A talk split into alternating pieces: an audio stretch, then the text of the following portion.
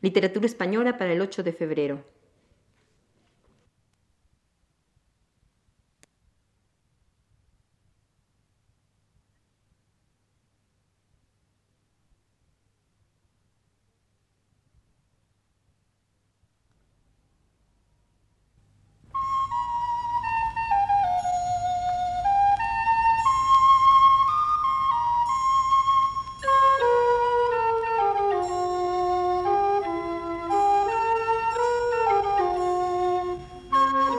Literatura Española.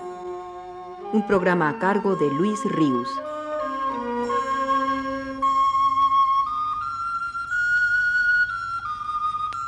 Luis Ríos nos dice en su texto más reciente, Después del problema de la temporalidad en poesía, una de las cuestiones en las que más insiste Antonio Machado es la referente a la naturaleza del lenguaje poético, en la índole eminentemente metafórica de éste. Así dice, por ejemplo, en Juan de Mairena. El encanto inefable de la poesía, que es, como alguien certeramente ha señalado, un resultado de las palabras, se da por añadidura en premio a una expresión justa y directa de lo que se dice. ¿Naturalidad? No quisiera yo con este vocablo, hoy en descrédito, concitar contra vosotros la malquerencia de los virtuosos. Pero, ¿hay otro mejor? Lo natural suele ser en poesía lo bien dicho, y en general la solución más elegante del problema de la expresión quod elixum est neasato, dice un proverbio pitagórico, y alguien, con más ambiciosa exactitud, dirá algún día, no la toques ya más, que así es la rosa. Sabed que en poesía, sobre todo en poesía, no hay giro o rodeo que no sea una afanosa búsqueda del atajo, de una expresión directa, que los tropos cuando superfluos ni aclaran ni decoran, sino complican y enturbian, y que las más certeras alusiones a lo humano se hicieron siempre en el lenguaje de todos.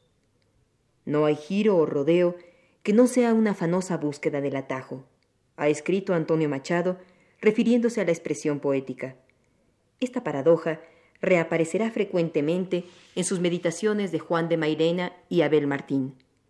Una y otra vez repetirá que como no existe perfecta conmesurabilidad entre el hablar y el sentir, el poeta ha tenido siempre que valerse de la expresión indirecta, perifrástica, en fin, metafórica. Puesto que el lenguaje, como producto social, no puede por sí mismo expresar la vibración irrepetible, única, del sujeto poseído de una determinada vivencia, éste tiene que recurrir a formas idiomáticas que ya no la pueden significar en sentido estricto las palabras, la sugieren o la evocan mediante comparaciones, sustituciones, contraposiciones, etc. Metáfora es poesía irremediablemente. Y por lo mismo que el destino de la expresión metafórica es algo que atañe a la esencia misma de la poesía. Antonio Machado verá como si se tratase de una degradación, el que algunos poetas otorguen a la metáfora no esa altísima función de expresar lo inefable, sino meramente la de disfrazar conceptos que, como tales, tienen una representación propia en la lengua llana.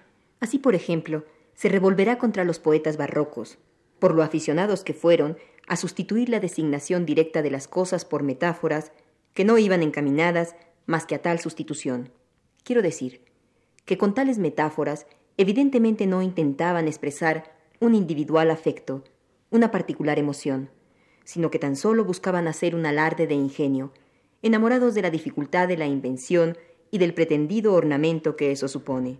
Designar a la plata llamándola oro cano, y nombrar al oro como plata rubia, o referirse a la mesa como pino cuadrado, le parecían a Machado formas superfluas y degradantes del uso metafórico, que, repito, él consideraba llamado a más alto destino al de hacer posible el diálogo del hombre con su propio tiempo interno y por eso insistía en que la naturalidad es ingrediente básico de la buena poesía, entendiendo por ella la estricta ceñidura del poeta a la metáfora en cuanto a expresión esencial, y no en cuanto a significación ornamental que complica innecesariamente el poema y lo torna artificioso.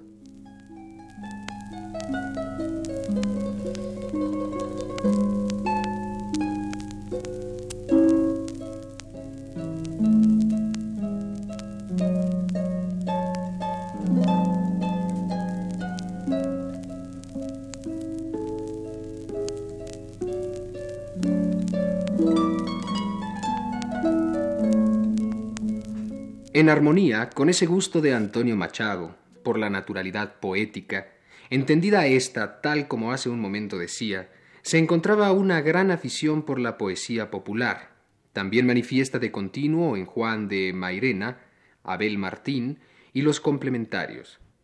Este es uno de tantos fragmentos en que toca el punto diciéndonos Reparad en esta copla popular. Quisiera verte y no verte, quisiera hablarte y no hablarte, quisiera encontrarte a solas y quisiera no encontrarte. Vosotros preguntad, ¿en qué quedamos? Y responded, pues en eso. Si vais para poetas, cuidad vuestro folclor, porque la verdadera poesía la hace el pueblo. Entendámonos, la hace alguien que no sabemos quién es o qué. En último término, podemos ignorar quién sea, sin el menor detrimento de la poesía. La pena y la que no es pena, todo es pena para mí. Ayer penaba por verte, hoy peno porque te vi. Adrede osito coplas populares andaluzas, o que a mí me parecen tales, habladas en la lengua imperial de España, sin deformaciones dialectales, y coplas amorosas, a nuestra manera, en que la pasión no quita conocimiento y el pesar ahonda el sentir, o viceversa. Tengo una pena, una pena que casi puedo decir que yo no tengo la pena. La pena me tiene a mí. Reparad, aunque no es esto a lo que vamos, en que esta copla, como la anterior, pudieran hacerla suyos muchos enamorados, los cuales no acertarían a expresar su sentir mejor que aquí se expresa. A esto llamo yo poesía popular, para distinguirla de la erudita o poesía de tropos superfluos y eufemismos de negro catedrático. De Becker, sobre todo, venía ya esta tendencia popularista que Antonio Machado y su hermano Manuel, que Miguel de Unamuno, que Juan Ramón Jiménez recogerían y asimilarían de nueva cuenta a sus respectivas obras, y que heredada por los principales poetas de la generación del 27 y de generaciones posteriores a esta, como Miguel Hernández, llegará a nuestros días constituyendo sin duda una de las bases fundamentales sobre las que se asienta el maravilloso florecimiento poético español de nuestro siglo. Hay algo fundamental que determina que la poesía popular sea siempre maestra, y es su sustento permanente en la vida, nunca en el arte, como a veces ocurre con la poesía culta.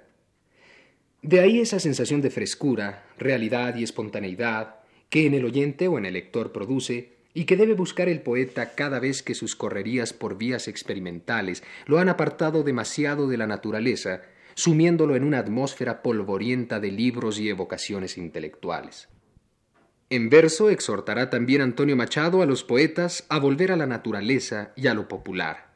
Con este dístico, por ejemplo, que dice Abejas, cantores, no a la miel sino a las flores.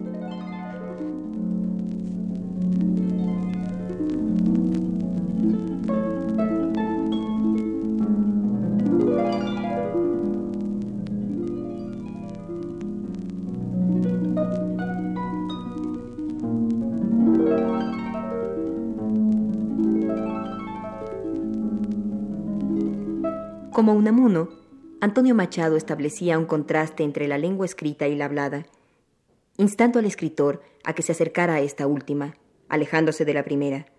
A ese punto se refiere precisamente el primer párrafo de Juan de Mairena, en el que se lee. Señor Pérez, salga usted a la pizarra y escriba. Los eventos consuetudinarios que acontecen en la rúa. El alumno escribe lo que se le dicta. Vaya usted poniendo eso en lenguaje poético. El alumno, después de meditar, escribe lo que pasa en la calle. Mairena dice, no está mal. Cada día, señores, la literatura es más escrita y menos hablada. La consecuencia es que cada día se escribe peor. En una prosa fría, sin gracia, aunque no exenta de corrección, y que la oratoria sea un refrito de la palabra escrita donde antes se había enterrado la palabra hablada. En todo orador de nuestros días hay siempre un periodista chapucero.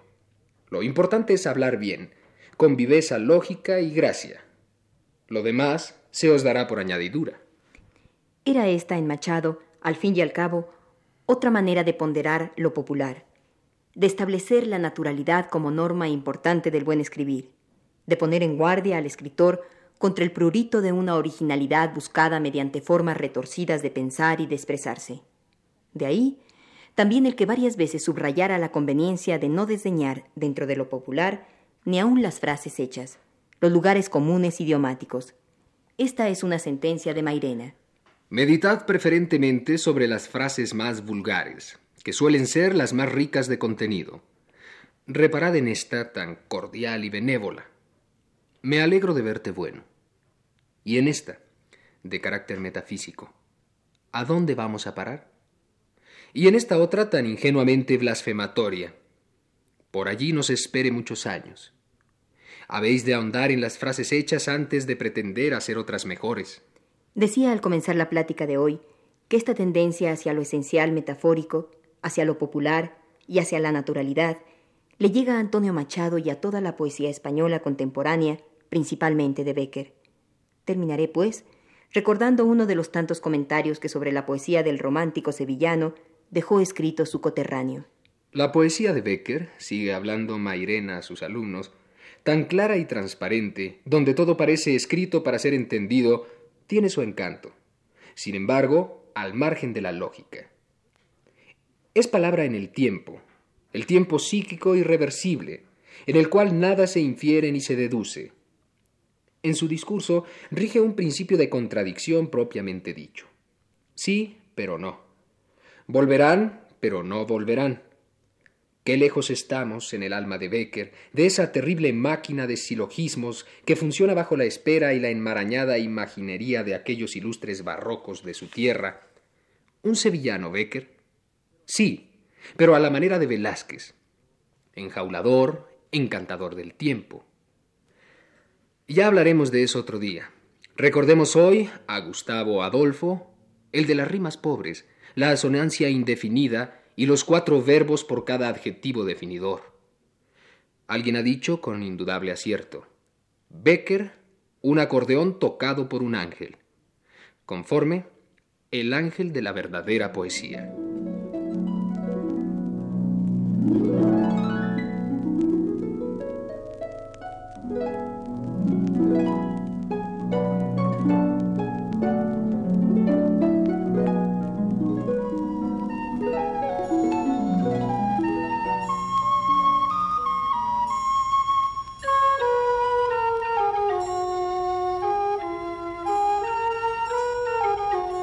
Este fue el programa Literatura Española, a cargo del profesor Luis Ríos.